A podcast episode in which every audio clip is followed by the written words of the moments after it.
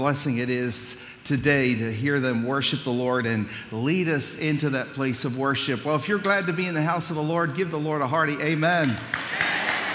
Give him the praise. He is worthy of it all. Good to see you in the house of God.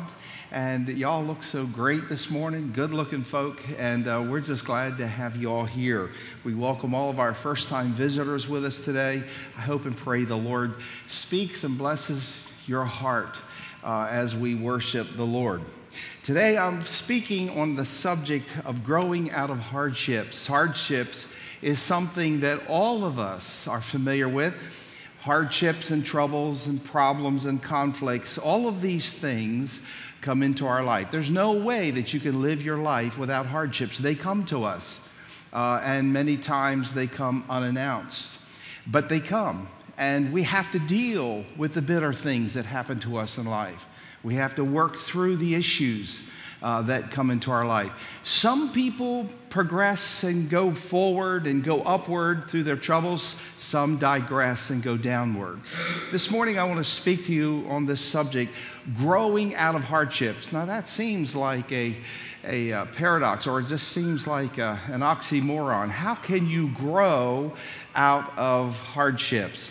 Also, this question why do bad things happen to good people can be found in this sermon this morning.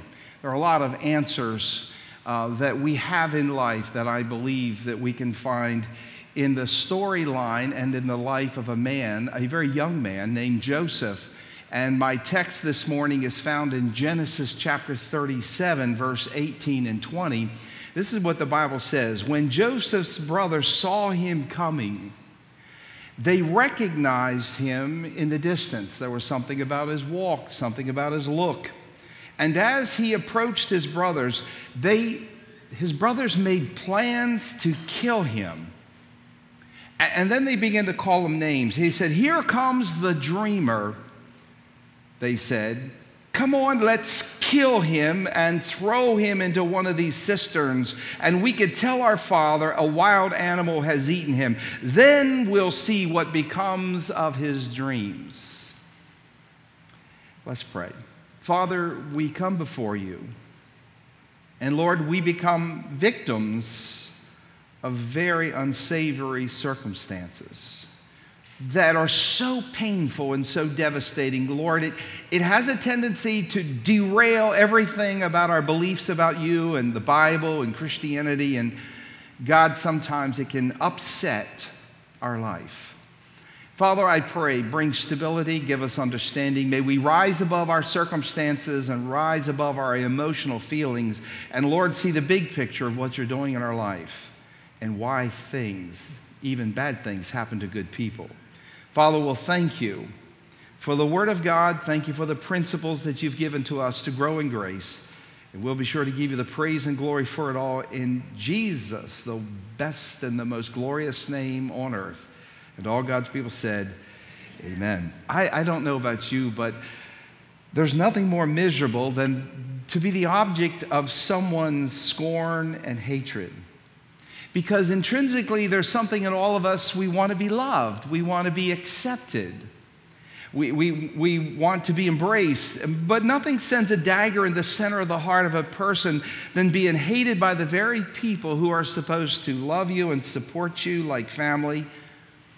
And this is what Joseph experienced. All of us, I'm sure, have had family issues and family problems, some irreconcilable problems with family. I don't think anyone has had the problem like this man Joseph had, this young fella who was about 17 years of age when all of this was taking place.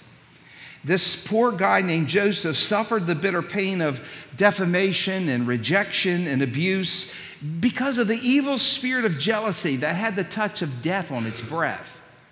Joseph suffered because of jealousy. When we're faced with the victimization of jealousy, we, we have the colossal decision, a, a very major decision in our life. Either we're going to be eaten up with bitterness and vindictiveness, or about the unfairness of life, or we can throw our grief into the lap of the Almighty God for mental relief and deliverance. And I know what you're thinking easier said than done. When my little girls were little, and that was back in about 1812, I would give them a slice of lemon to eat. My wife would get so mad at me. And when she wasn't looking, I'd slice a little bit of uh, lemon and I would when they were still in their high chair, I'd put that little lemon in their mouth, and they didn't know, and they would bite into that lemon, and they.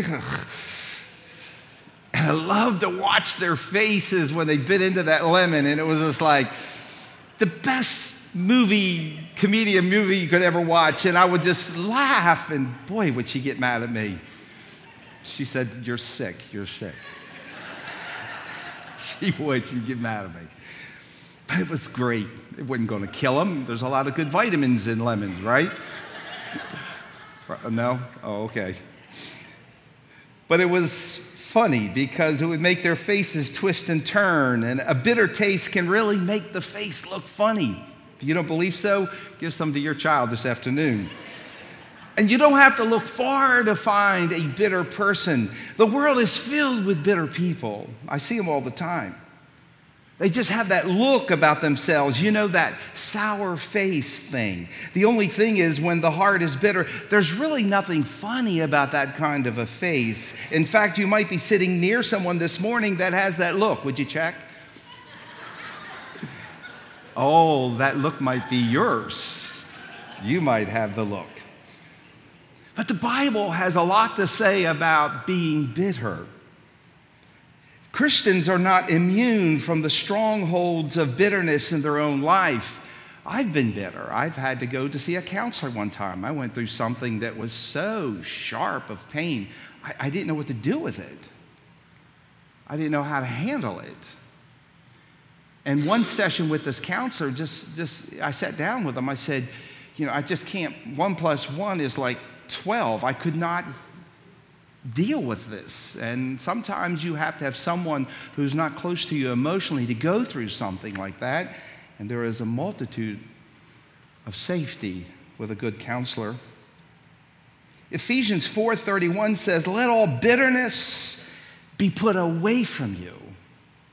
God doesn't want us to become bitter. In fact, the dictionary defines bitter as, as that which is sharp or something that is unpleasant to the taste, that which exhibits strong animosity or strong resentment, and finally, that which is marked by anguish, resentfulness, or rancor. In fact, when the Bible speaks of a bitter spirit, it's speaking of that which produces a bad taste in your mouth or in your life, an unpleasant reaction which is characterized by the resentment of anger. And anger has different forms that it can take in our life. And we got to be careful to re- recognize that circumstances themselves, the ugly things that happen to us in life, do not produce a bitter spirit. It's our response to those circumstances that turns life's troubles into roots of bitterness. So, bitterness might then be defined as an inner resentment that follows a wrong response to unpleasant circumstances. It is an internal hidden anger at what life has produced for us. Superficially, it's always aimed at either people or incidents or tragedies that have happened in our life, we become bitter at our parents or bitter at our mates. We become bitter at our neighbors. We can become bitter over an accident. We can become bitter over a death or an in, apparent injustice. There's a lot of anger. But, but a deeper look into the Word of God will reveal to us that, that all bitterness is, in effect, a deep resentment towards a sovereign God. Because we begin to feel if God really loved me, it was God who allowed this incident to happen. And we expect God to protect us from pain in this life. And when the pain comes, we begin to question where is God when I needed him? And we lay the blame at the feet of the Almighty. We find many people who are torn, even in the church, between serving God and resenting God at the same time. I've been pastoring a long time and I have sensed that some people with their faith, they can become ritualistic or legalistic. They can be perfunctory because they're not loving God with all their heart. They're serving God in hoping to work off or work out an angry resentment toward who He is and how He runs His universe and how He affects our life, sometimes adversely. So, a bitter spirit is the result of a wrong response to the storms that hit us in life.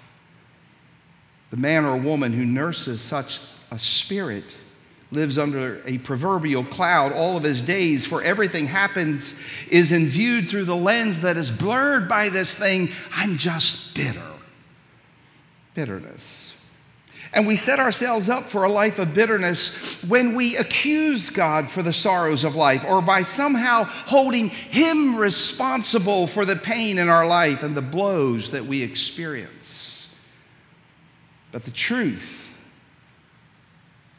the foundational truth that God uses our suffering to accomplish His purposes should be tattooed to our souls. We desperately need an infusion of right and good theology so that when trouble comes, and it will come, Jesus said, In this world you will have trials and tribulations, you will have conflicts and problems. And when these troubles come, you won't buckle under pressure and your faith won't collapse. The truth is, because of our rejection in the Garden of Eden, you got to remember that the fall of man is our responsibility as humans. It was man that disconnected from God. God created man in a perfect environment, set him up, gave him the ground rules, and said, Hey, you do this and you follow these guidelines, and, and we're going to have a great relationship together, and you're going to have a great life, and it's going to be a utopia. It's going to be a world without sorrow, a world without pain. But it was man who listened to the devil. It was man that made a choice to outwardly disobey God, and it was man who fell down in sin, and we have all fallen like a bunch of dominoes. And here we are in the 21st century. Our first father and our first mother fell into sin, and we've paid the consequence of it. But God, in His mercy and His great love, could have just said, Well, too bad, and let us all perish into an eternal hell. But, but God, being a great, gracious Lord, He made a bridge to build us back to Him. And when we receive Christ as Savior, we found the forgiveness of sin. The physical body is doomed to death, but the soul and spirit is preserved in heaven. But then God took another step and said, I guess what? I'm going to resurrect that old physical body and I'm going to reunite it with a glorified body. And there you're going to live with me forever and ever back in the kingdom of God. And you're going to be restored in a better state because now you're going to be joint heirs with me. You're now part of my family. We are brothers and sisters in Christ. And hallelujah for the salvation of the Lord. Amen. Give the Lord a hand of praise. He's worthy of the praise. So God is intimately involved even in the worst things that happens in our life. And he seeks to relieve us from all of the worry, doubt, and fear. As we look into the life of Joseph, there are three great truths that help us grow out of our hardships. Number one, we've got to learn that troubles do not happen by accident. They're not by accident. Genesis 37 23 and 28. So when Joseph arrived to the place where his brothers were, his brothers ripped off his beautiful robe that he was wearing. Then they grabbed him and threw him into the cistern or a dry well. And now the well or the cistern was empty and there was no water in it. And Judah, one of the older brothers, said to his brothers, What will we gain by killing our brother? We'd have to cover up the crime Instead of hurting him, let's sell him to the Ishmaelite traders. And when the Ishmaelites, who were Midianite traders, came by, Joseph's brother pulled him out of the well or cistern and sold him to them for 20 pieces of silver, and the traders took him to Egypt. Wow. This hardship came abruptly and unannounced to Joseph. Joseph was the one next to the uh, youngest of the family. A lot of the older brothers, they were more mature. And so, as soon as Joseph shows up, hey guys, all of a sudden the Bible says they ripped off his robe and then they possibly beat him up. And the Bible says that, that they grabbed him and threw him in a prison. This is family now. This is family. And they threw him in an empty well to die the crushing blow to Joseph. He didn't see the trouble coming. It was an abrupt attack, uh, an attack that was brewing beneath hidden strong feelings of hostility and jealousy. And even though Joseph was completely innocent of this evil treatment, God was orchestrating all of these events to prepare, prepare Joseph for a greater and a grander purpose in his life. So his trouble was not an accident. I have learned, and I'm still learning. I haven't fully got my hands around it. But I am coming to realize, as I look in retrospect in my life, that all the things that have happened to me are there by God's divine purpose to shape me into the person that I am today and that I realize that God is not disconnected from my life. He is not sitting far off in the universe somewhere, aloof from my life, but God is intricately in the details of my life, in my life, and He is producing things to shape and to mold my life. Wow. In times of abrupt troubles, there are some truths that defy human logic that don't seem to be fair or just. And we need to understand, in order to make any sense of what happened to, to poor old Joseph, we, we got to come to the place that there are some things that happen to us. There, there's no rhyme or reason to it. If some believe if we behave the right way in life, that there will be free from conflict. But that's not necessarily true because obedience doesn't always guarantee success. The Bible says that Jacob loved Joseph. That was the father. And there are several reasons why I believe he loved Joseph. One, Joseph was the offspring of the child of Rachel. Remember, there, there were 12 boys. All of them represent the 12 tribes of Israel.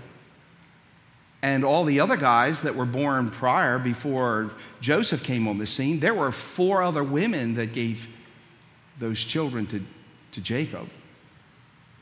So they were stepbrothers.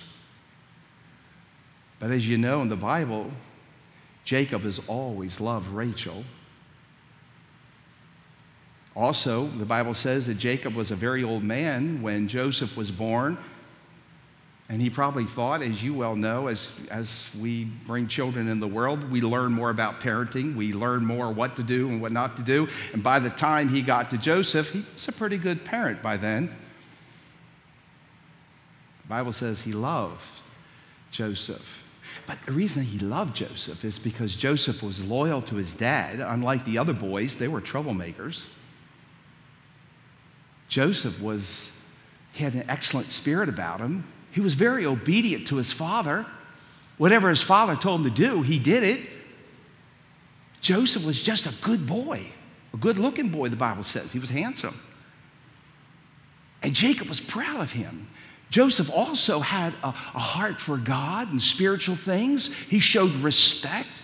It's easy to love people who are reverential and respectful and are principled. We, lo- we love that. Jacob loved. He didn't cause him any grief. In fact, Jacob came to Joseph one day, which was probably the foundation of this whole issue. He, Jacob goes to his son one day and says, Now, all my other sons who are rascals, uh, Joseph, uh, what I want you to do is go spy on them for me. Go down here near Shechem, that's where they're pasturing sheep. Check on these old boys and make sure that they're behaving themselves and they're getting along. And then uh, when you find them, just remember now, he was about 17 years old. Find out what's going on and then come back and report to me because I want to know and I want to use you as my eyes. So here comes Joseph checking on the brothers. also, he was not only obedient to his father, and he paid the consequence of that through his obedience. Also, he was obedient to God because God loved Joseph. And God gave some dreams to Joseph. He gave him the dream, first of all, of the sheaves of wheat that were gathered together and set up. And all the other sheaves bowed down to him. And he told them about it, which is, he was 17, he was young. He said, Hey guys, one, one day you guys are going to bow down and I'm going to be your king. They're like, uh, Yeah, right. That ain't going to happen. Then he had another dream of the moon and the sun and all the stars were going to bow down and worship. He told them one day, He says, Hey, guess what? All of you guys are going to recognize me in some leadership position and you're going to give me honor. And they're like, uh, Okay, enough of your dreams. They despised him. Now, some theologians want to make Joseph out like a haughty kid, but really he was 17. He was young. He was only conveying what God had deeply impressed in his heart. He didn't understand the magnitude of how jealousy works in the hearts of people. Never in his mind. What he was doing is just being obedient to God, obedient to his father, and look where it got him.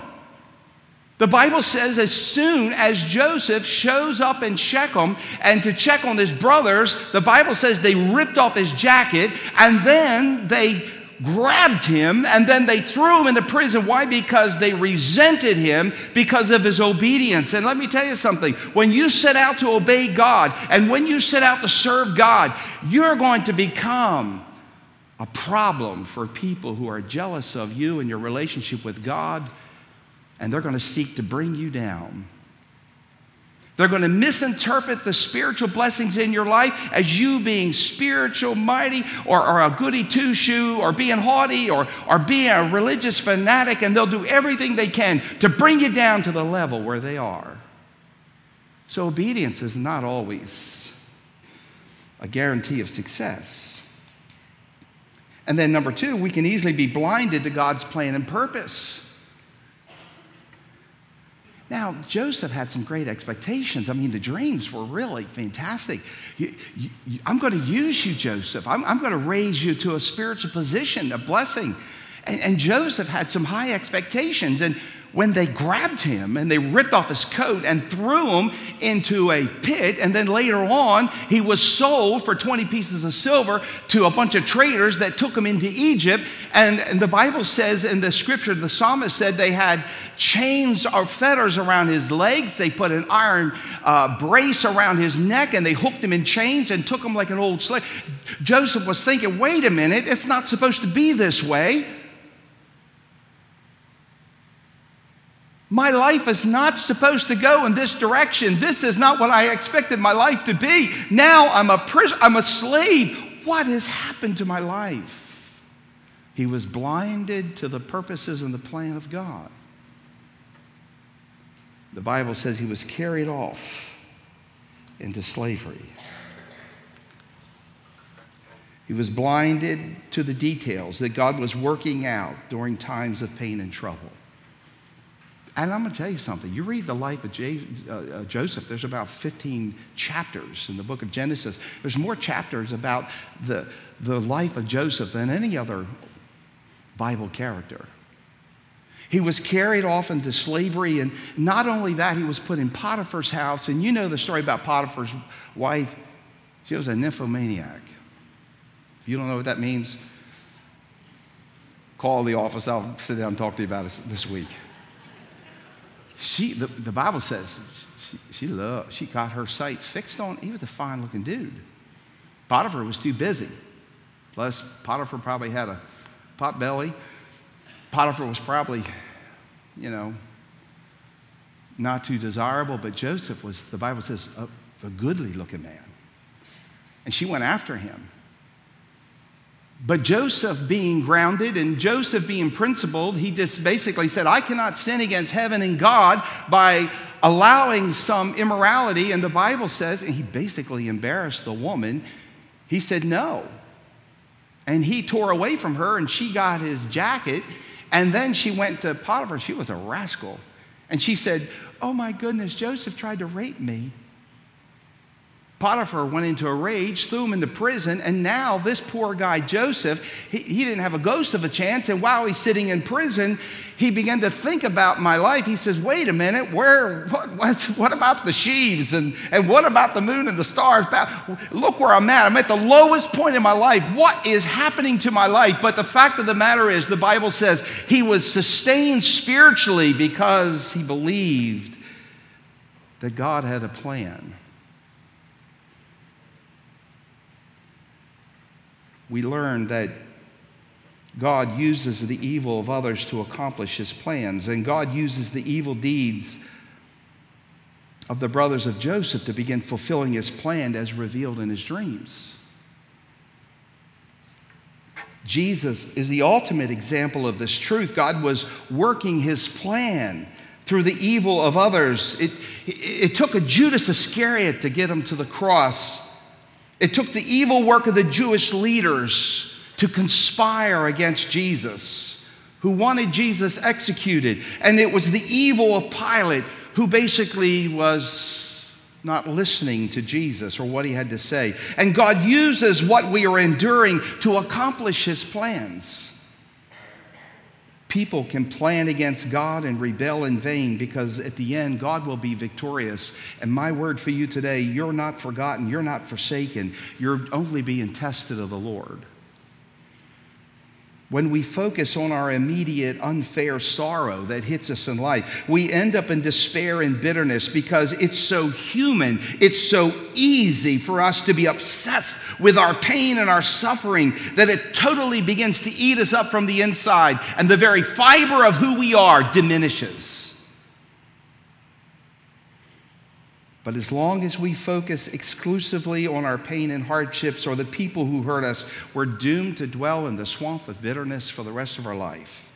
And we lose out on the call that God has for us. What our enemies intend and what God intends are two different things. Those who misuse us and hurt us will someday be called into account for it if not in this life, then in the life to come. But the scales of justice will be balanced in the end. If you believe that today, say amen. And in the end, we will be transformed, and our faith will be stronger, and our reliance on the things of the world will be lessened. The Lord will be our portion. I like what it says, the high priest in the Old Testament. It is the Lord, let him do what seemeth best. Jacob said the same thing after he lost 10 of his children in one day, he said, The Lord gave and the Lord has taken away. Blessed be the name of the Lord. And then, number two, we got to see the good where others can see the trouble. Genesis 45, 4 and 5, time has come to pass after the suffering of Joseph in prison, God has raised him out of the prison to the second highest position in Egypt. God was working out his purposes, and the land of Israel was facing a famine and a drought, and the people were dying off like flies. And Jacob, the father, very up in age, told his other 11 sons, I want you to get over to Egypt and get some food because we hear that they have somehow supernaturally have been prepared for this famine and drought, and they're ready to feed the world. And the brothers made their way all the way back to Egypt, and the brothers came in contact with the second highest man in Egypt, who happened to be Joseph. And this is what the Bible says in our text in Genesis 45, 4 and 5. Joseph says, Please come closer, he said to them. So they came closer, and he said again, I am Joseph, your brother, whom ye sold into slavery in Egypt. But don't be upset. I'm sure they were starting to freak out. We're not going to get food, we're going to get our heads cut off. I am Joseph, your brother, whom you sold into slavery, but, be, uh, but don't be upset and don't be angry with yourselves for selling me to this place. It was God who sent me here ahead of you to preserve your lives. There are two aspects to every event in our life. One, there's the falling out of human corruption and problems and tragedy, or on the other, there's the perfect plan and the will of God. You see, the way of true freedom from the tyranny of our circumstances is to see the will of God behind every event that takes place in our life. That is what puts things into perspective for Jesus. In the Garden of Gethsemane, as he prayed before his arrest, he agonized over the dreadful events that were about to unfold, but he knew that they were appointed of the Father for these things to take place. He knew that the Father was going to put him into the hands of sinners so he could be sacrificed on the cross, so his blood would be shed, so that the world could receive him as Lord and Savior as Jesus was hanging on the cross, he could have called for 10,000 angels to deliver him. He could have wiped out and killed every soldier, every human upon the face of the earth. The, the vengeance of heaven could have come down with a fiery sulfuric acid, but it did not happen. Why? Because Jesus knew that the Father was giving him over to be the supreme sacrifice so that mankind could be redeemed from its sin, so that mankind would have an opportunity to leave the paths of sin and to get on the paths of righteousness and to be adopted in the family of God. It was God's ultimate plan that the crucifixion would take place. Praise his name. And as he's in the Garden of Gethsemane, out of that agony as he prayed, great drops of blood, he accepted the betrayal, he accepted the trial, he accepted the cross. Now you got to believe this. God has a great purpose for your life. Joseph believed it for years. It had sustained him while he was sitting in a dark, dank, rat infested prison. There was no obvious answers to the troubles in his life. He could not make any sense of it all. But this is what Joseph did. This is what kept Joseph moving forward. This is what kept him from a life of bitterness and turning against God because accepting the sovereignty of God makes us able to rise above our circumstances rather than to be victims of them. You're asking the question what does it mean about God's sovereignty? God's sovereignty refers to his right to rule his world as he pleases. We are his creation. Amen? He is the creator. When you resign your right in the hand of God, it is then that you begin to have peace in your trouble. You begin to realize that what has happened to you in your life is not an accident, that you realize that God has something good in your life, and there's no sense kicking against the pricks, getting angry at God, because my friend, you're going to lose. You're going to lose the quality of your life. You're going to lose your reward in heaven, and you're going to enter a very embittered life. But rather, you need to look at the pain that has come in your life and realize God is shaping me, and I am the creation. He is the creator, and to Him be all the glory.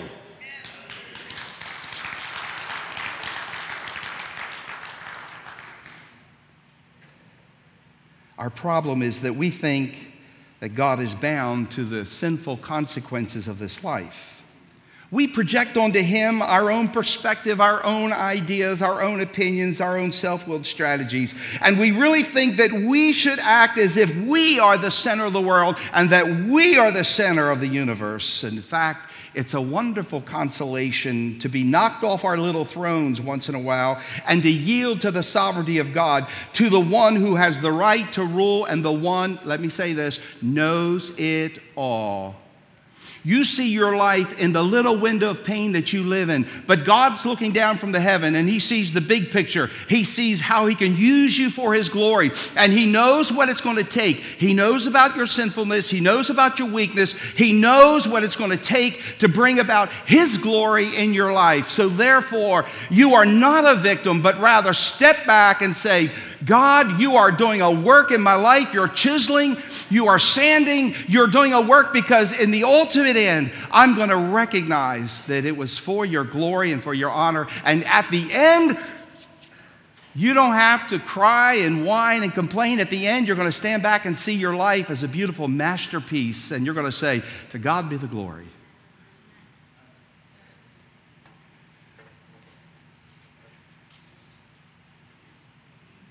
Thus, that's why he said to his brother, It was not you, but God that sent me to Egypt.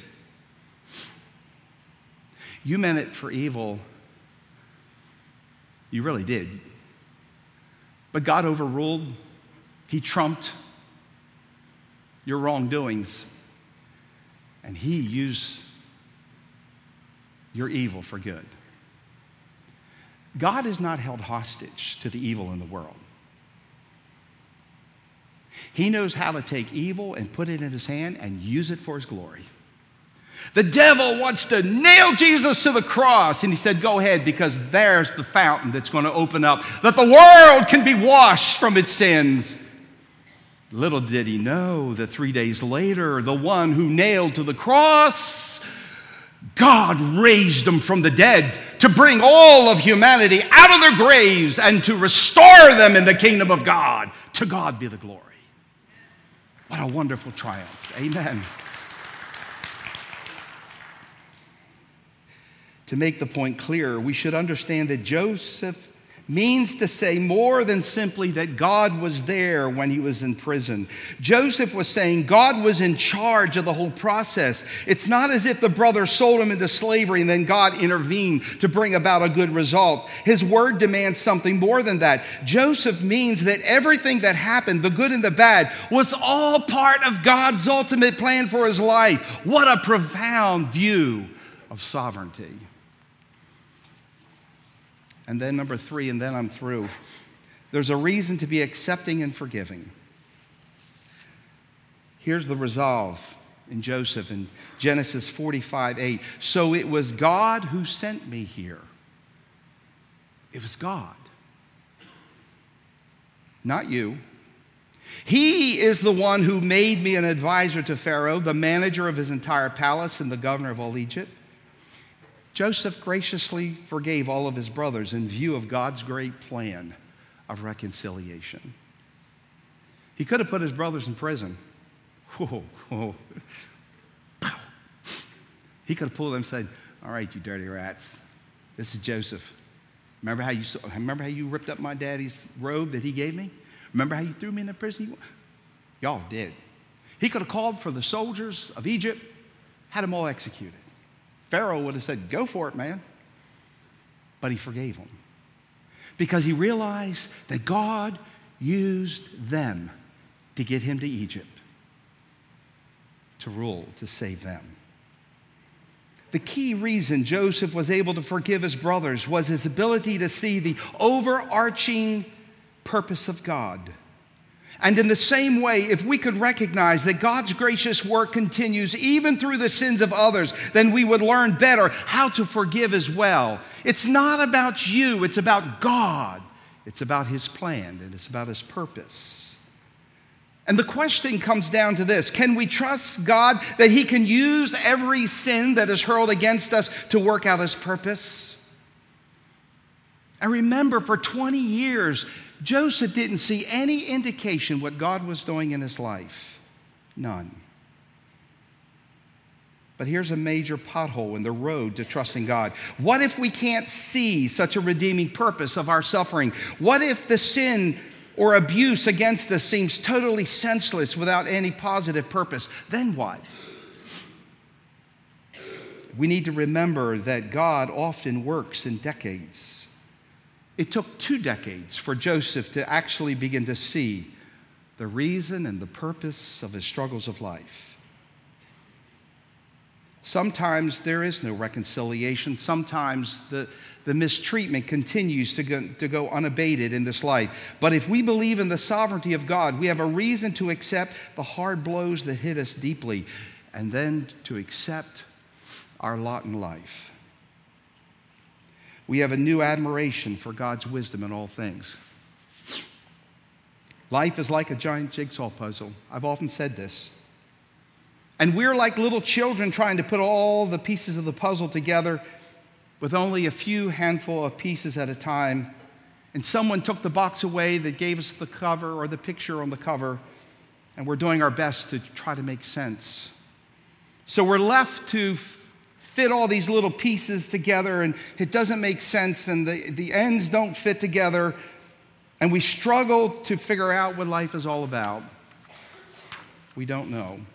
And as the years pass, we pick up a few more pieces of the puzzle. And when we come to the end of our life, God begins to reveal to us the picture that begins to form. And we begin to have a new appreciation for the wisdom of God because nothing is ever wasted. Everything fits somewhere. I was sharing with a couple this weekend. God brought a person in my life. I prayed. I was regimented in my prayer life, but it was lacking passion. It was lacking luster. But God brought someone into my life that taught me the power of prayer.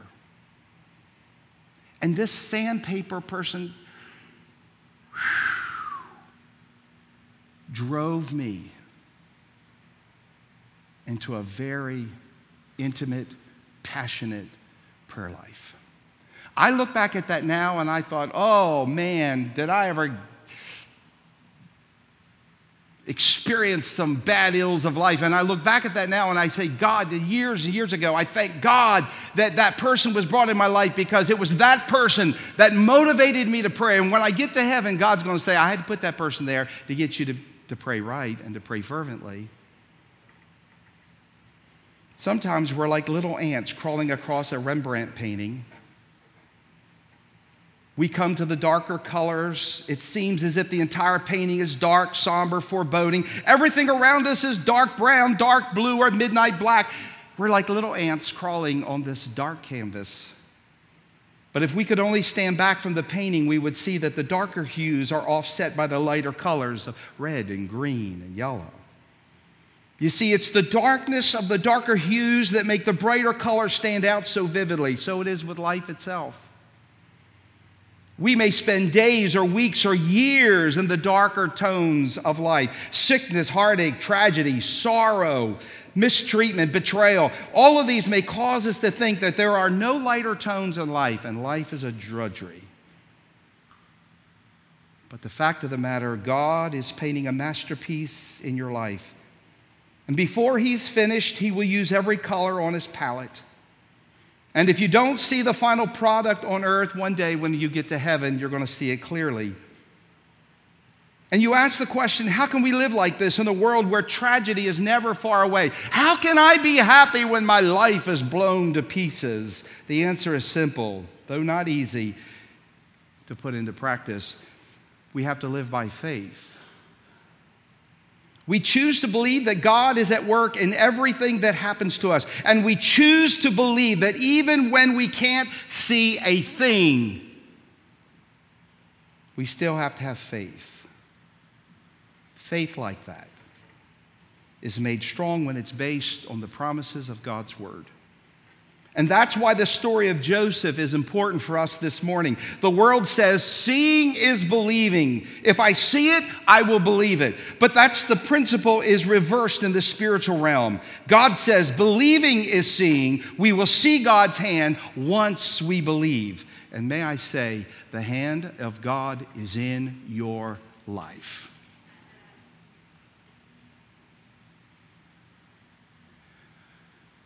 trouble comes. People look at me, why? I don't know. I'm a creation like you are. But I know this He never fails. He is perfect in every way.